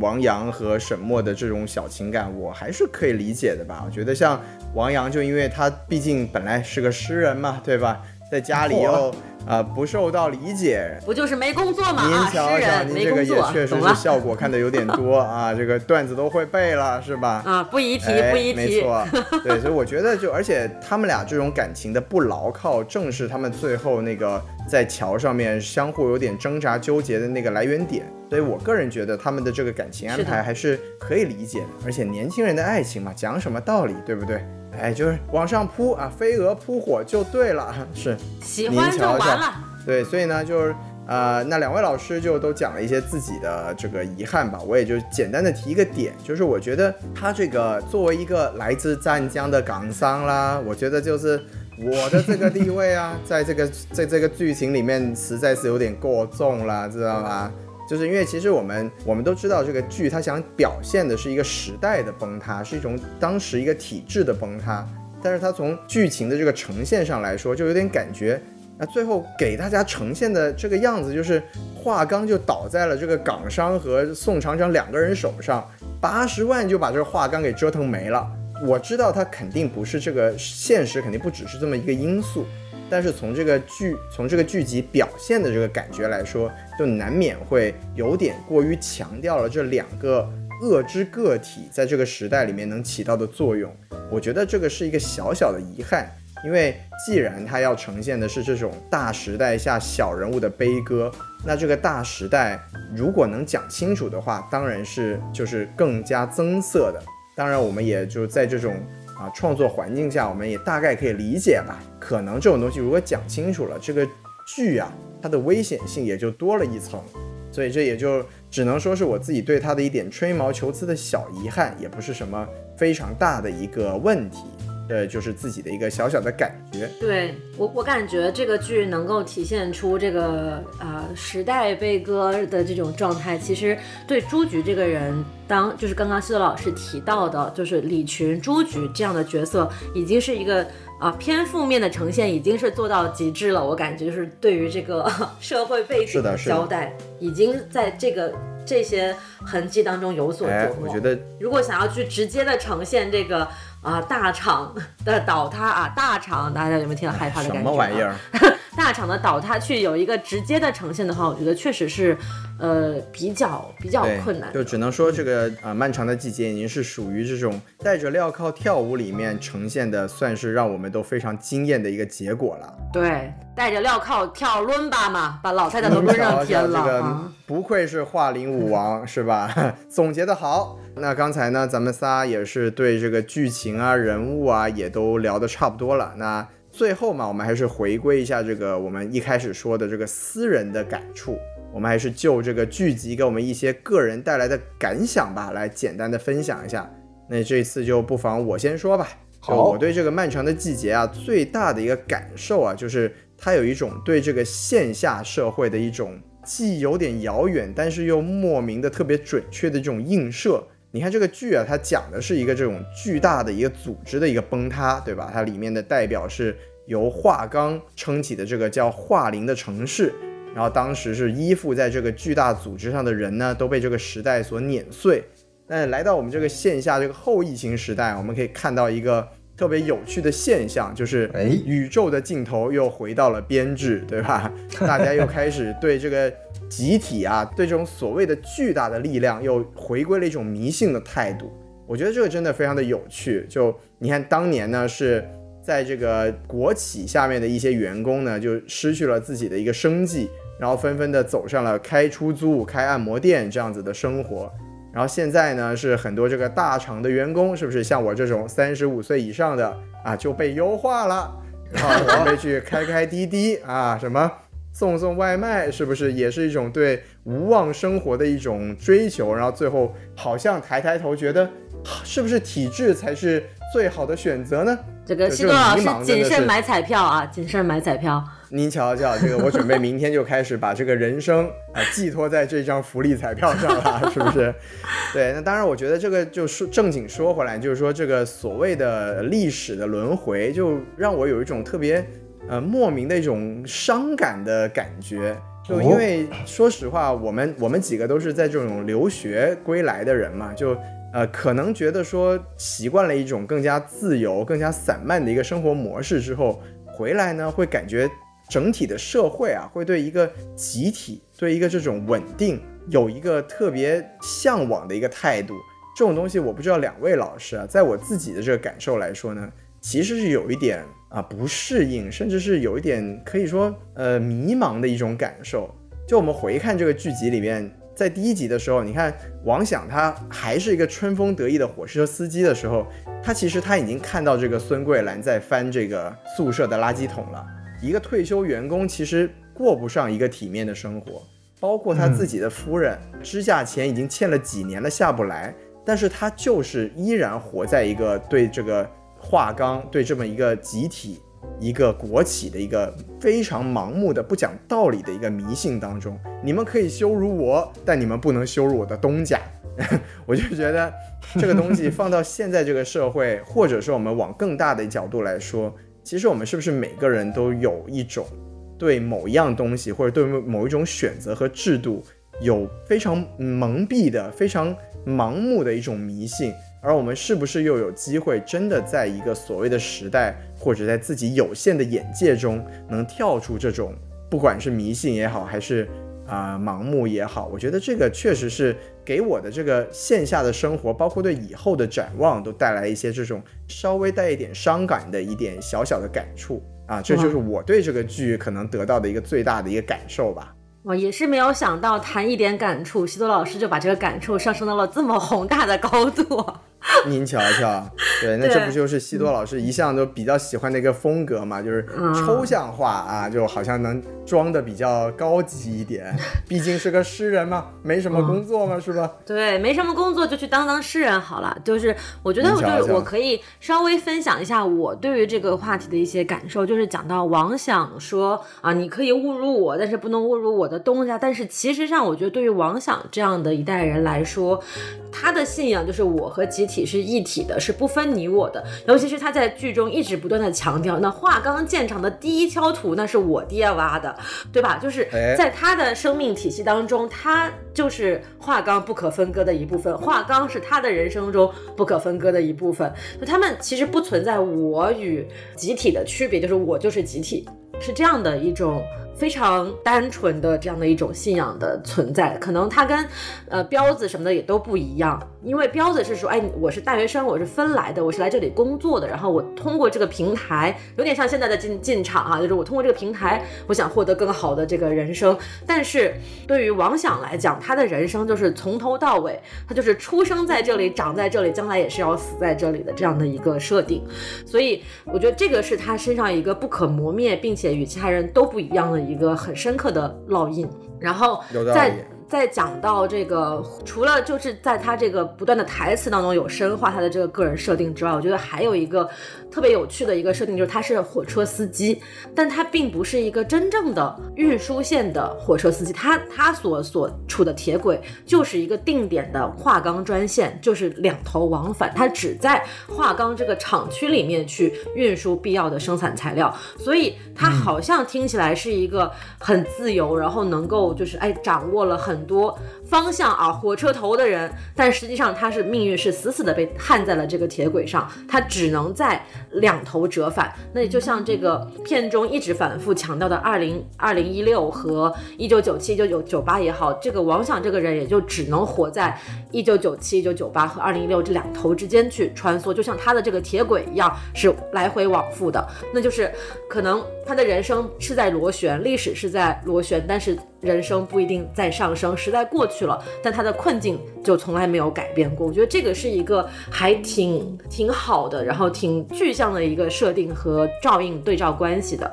然后再回来再回来讲这个跟当下现实的映照，确实是我们这几年能够看到，好像大家尤其是大学生啊，现在说不定将来说起来这个二零年代大学生啊也是 了不起啊。毕业了之后，如果能进到一个什么啊选调生啊，什么被当 考编啊，考公上岸了，那就是厉害了，是有点这样的一个趋势存在。但为什么会有这样的趋势存在？我觉得我们也很难去讲述它，只能说。我们生活在这样的一个时间时间线当中，我们可能真的个人的选择确实是被时代的洪流裹着往前走的。可能曾经十几年前，我们我们会觉得说，哎，好像大家是要追求。个人的发展，追求所谓的自由，追求什么一种理想主义等等等等。但是时代确实也变了，我们现在是要面对这样的一个境遇的话，那我们好像个人也没有很多的选择和机会能够跳脱开这样的一个向前不可逆的一个步伐。哎，对，你看这个大老师就是更小的切点，但是对我这个观点啊，感受了有了一种更加深度的升华，是吧？了不起。这个宋老师呢，宋老师，您这个作为已经参加过直播的人，还能不能再给我们？挤出一些更多的感触 来跟我们分享一下。呃啊，其实那天直播讲了一个话题啊，就是说现在我们有越来越多精品的国产剧出现了啊，这个国产剧崛起了，大家都出圈了啊。那我在想一点，就是说我们如何来判定一部剧到底有没有出圈？啊，因为在我的个人的视野范围里呢，确实这个狂飙它是出圈了，因为我身边所有的人，什么我父亲、母亲啊，各种兄弟姐妹啊，和一堆从来以前不看电视剧的人都在聊狂飙。呃，相比之下呢，漫长的季节可能还是相对于说在看剧的人当中发酵的比较厉害，还没有说真正意义上的出圈吧。但是呢，我觉得既然我们今天聊到了这里，我觉得有一点也特别特别需要聊的，就是比起来，因为你会发现现在很多的剧都在回往过去，不管是《狂飙》啊，还是前段时间比较火的《平原上的摩西》啊，还是这部剧，大家都在有一个所谓的时代烙印。尽管可能每个剧想阐述的时代烙印有共同点，也有不同点，但似乎都在回往过去。而回往到最后呢，我们发现《漫长的季节》选择了东北这一块热土。而东北这块热土呢，其实相似的、类似的题材是一直连绵不断的都在产出的啊！我我相信也是因为从零零年开始，有一系列跟下岗热潮啊等等有关的，以东北作为特定、特殊意义的这个场所去啊生发出来主题的一系列影视剧，最终慢慢为《漫长的季节》这部剧最终的爆火和异军突起埋下了铺垫。包括我记得，如果没记错，应该是也是今年入选戛纳主竞赛的这个王斌，王斌导演他有一个非常著名的这个纪录片三部曲，叫做《铁西区》。那《铁西区》其实就讲述的是同样的主题，同样的主题，在那个下岗热潮当中，这种意识上的集体的无意识和这种大环境，到底能对个人产生多么恐怖的影响？而这种恐怖也不是我们传统意义上的那种纯粹的打压，它是一种，也是带有一种无意识、带有一种麻木的一种很恐怖的色彩。大家可以去看一下。思想刚硬，嗯，没错没错。然后再到后面，我们这个王千源主演的《钢的琴》啊，同样讲述的是一个下岗工人，啊，就所谓的这样的一个弹钢琴的一个故事，打个引号，啊，然后再到我们今天的漫长的季节，可以看到，就是说。东北这块土地啊，它不仅仅啊是一个生产盛产喜剧的地方，它也是一个盛产悲剧的地方。或者说呢，就是因为它有这么多的时代的烙印和时代的伤痕啊，所以我们说一切喜剧的根源，它都有可能是悲剧。所以说，从某种角度上来说，这一点也是共通的。也就是当我们去看《漫长的季节》这部剧的时候，它尽管讲述了一个相对来说比较沉重啊悲惨的和一个严肃的事情。但是我们依然会被这部剧里面很多很多的笑点，或者说很多很多的一些有趣的彩蛋所惊艳到。不管是范伟老师本身他带有的那种特有的啊东北演员的这样的一种诙谐啊，还是本身辛爽也做了非常非常多的啊一些致敬啊，不管是这个马大帅。啊，还是等等一系列这个过往电视剧的一些致敬啊，包括跟秦昊致敬他自己原来的作品，这个《春风沉醉的夜晚》等等啊，我觉得这个这些内容都是东北这块文化热土所特有的一些表达形式。那我们可以看到，今天慢慢越来越多地缘文化再去发展啊，这几年在影视层面，可能我们可以看到重庆。四川等川渝文化的这种这种热辣的这种文化，成为了一种啊商业影视，尤其是小成本商业喜剧片所主选的一个场所。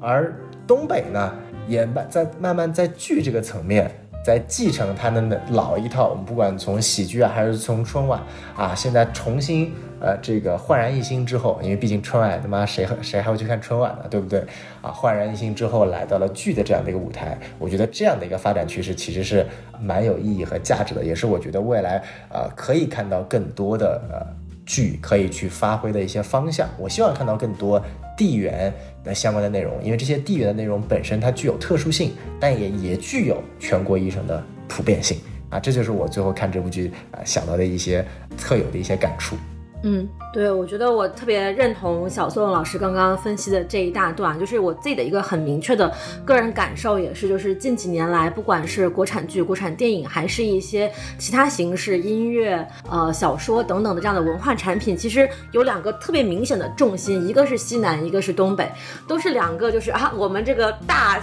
对角线这样的一个很平时可能大部分人不太能够 get 到的一个一个区域，因为它有一个特别鲜明的地域文化特色。有特别明确的文化标签，所以也就特别能够就是让人一下子具有辨识度，能够让人看到这个地方正在发生了什么。然后如果再往后去想一层的话，可能这两个区域都是在过往的过去的十年甚至二十年当中，经济发展不是特别快的那些地区。因为可能经济发展，就比如说像上海这种地方啊，还有像广东这样的地方，对不对？大家都忙着搞钱，就是大家就搞钱呢，就没有心思说，哎，我要去回望一些什么过去发生的事情啊，我要去搞一些文化产品，好像不太有这样的精力了。但是像东北这样的，可能我们在以往的认知，包括这些影视剧、文化作品当中体现出来，它可能这个经济发展是被遗忘了的一个地方。包括像西南这样，由于一些先天的地理条件因素，导致它的这个发展的节奏可能没有办法像东部地区那么快的情况下，大家就有一些时间，或者是有一些伤痛，有一些能力去反思、回望过去，然后去把这些东西总结凝练出来，变成一个可以去向外传播的这样的文化作品。所以，慢慢的在过去的很长一段时间当中，西南和东北成为了两个特别重要的文化产品产出的区域。我觉得可能也有一点点这样小小的因素在，我觉得这个还是一个蛮有趣的一个现象。然后再回来讲。东北这个地方，就是其实所谓我们大家可能也都听得很很耳朵要起茧的一个词哈，叫做东北文艺复兴。那之所以是文艺复兴，那也就是说明这个地方曾经是辉煌过的。那么。为什么这几年才开始复兴呢？其实也是因为这个九十年代末二十世纪初的这样的一个经济方向大调整，然后下岗潮给他们那个地区的人带来的伤痛实在是太重了。不光是人的心的伤痛，社会发展各个方面的伤痛都很重。包括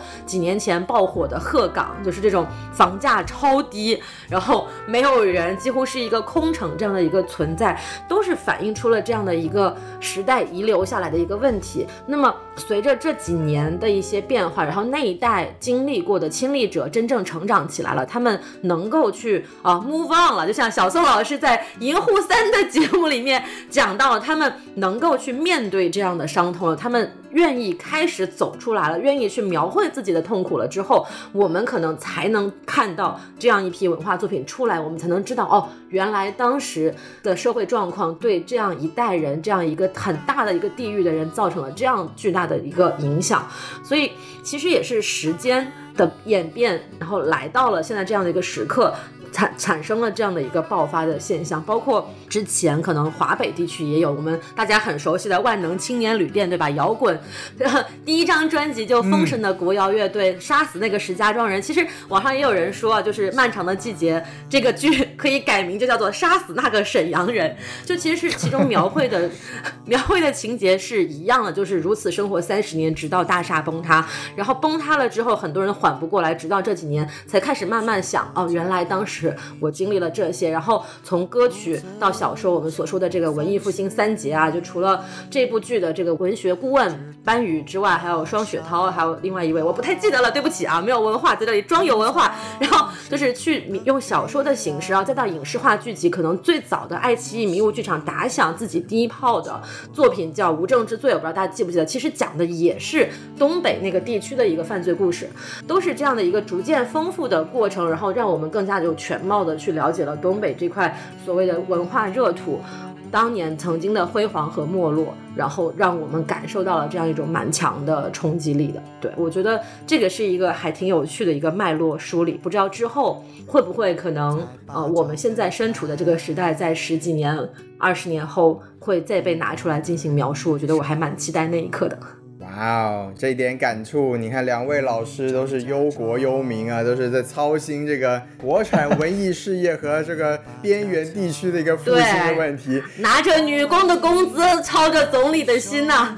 对呀，只有只有我在老老实实的讲自己的感受啊，真是，然后就是哎做一点小小的更正啊，就是你看你们这些上海人确实在努力的搞钱，我们这些广东的港商啊。只是想吃点烧鹅和福建人啦，没有太多的想法啦，就是，好好过好自己的小日子。毕竟你们已经是 old money 了嘛，这是改革开放第一桶金都在你们那里了，你们还要什么自行车？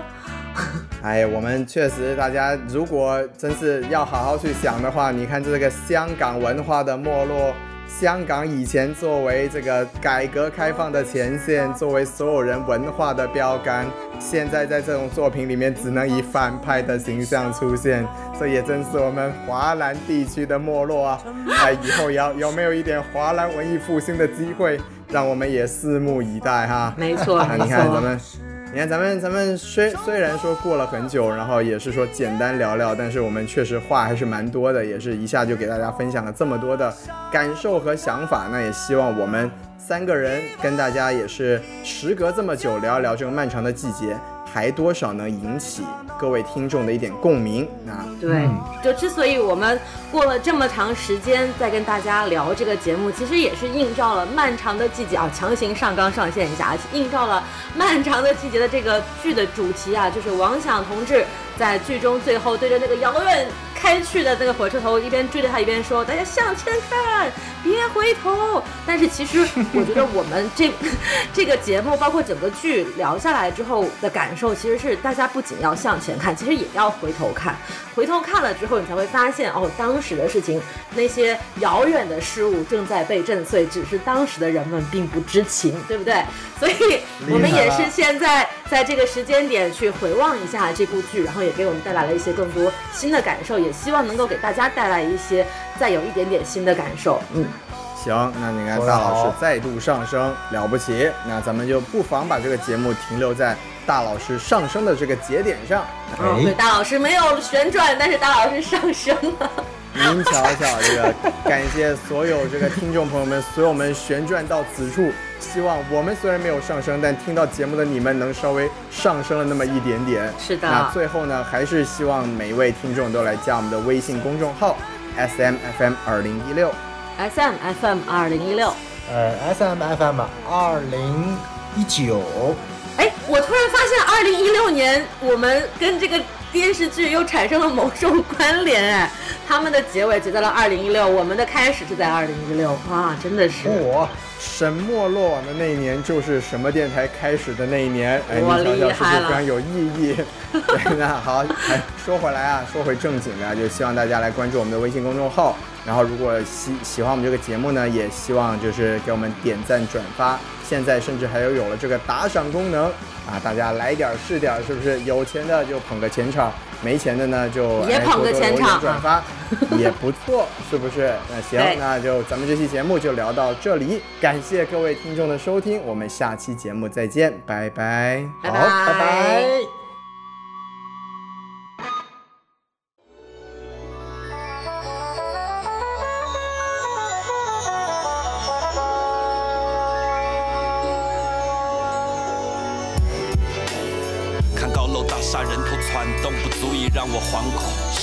实到处都没差别，道理我懂。天不怕地不，是从我开始的传统。当我老了，给儿孙们吹牛逼说野种是一种称赞。世界乱的一批了，学啥行为规范？要学会窥探诀窍，脑子够灵哪里都是学校。好多老师教的都是大粪，没必要去学习那些虚伪的真爱，没办法证伪，所以记得多研究恨，也要记得提防笑脸和一眼就看穿的笨。若刀不方便的话，那就记得随身带棍。钢筋水泥也是丛林，别只当成是一句台台词。正义也许不会来迟，而是他妈根本不来。哈搜可不只是酒桌上的说才要才，各种奥秘听二十一岁的我给你们娓娓道来。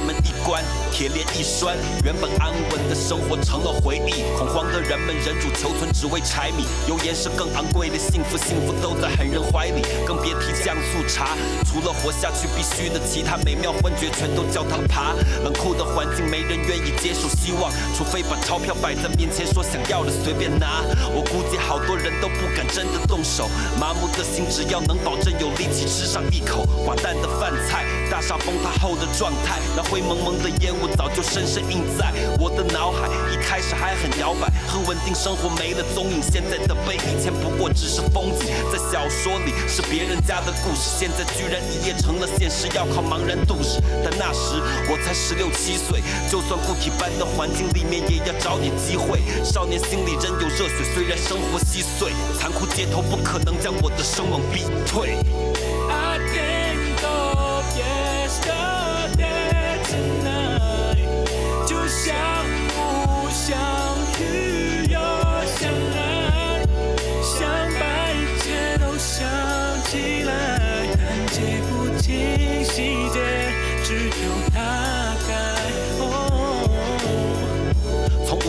拿着砍刀坐上面包车，不用真的动手，只用站在队伍后面吆喝。两包烟一顿饭就算是拿去抄了。回家时砍刀藏在裤管里面抱着包着。不久后觉得不行，开始一点点的积蓄，一张一张夹进书柜里的古城诗集。黑夜给了我一双他妈黑色的眼睛，直到黑色眼睛里的火焰想把一切烧成灰烬。这点钱不够，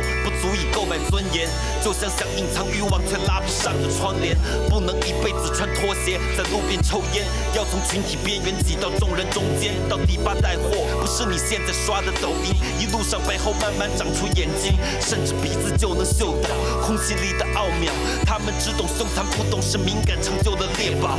但站在镜子面前，身材依然清瘦，瞳孔逐渐浑浊，手臂少点肌肉。但至少有了整钱，不用零票拼凑。终于买想要的 CD 随身听后，他们信仰的是无病呻吟校园民谣，而。我耳机里是 Q B Q B 皇后大桥，无数相似画面眼前不断重复，或许外面世界也处处弥漫浓雾。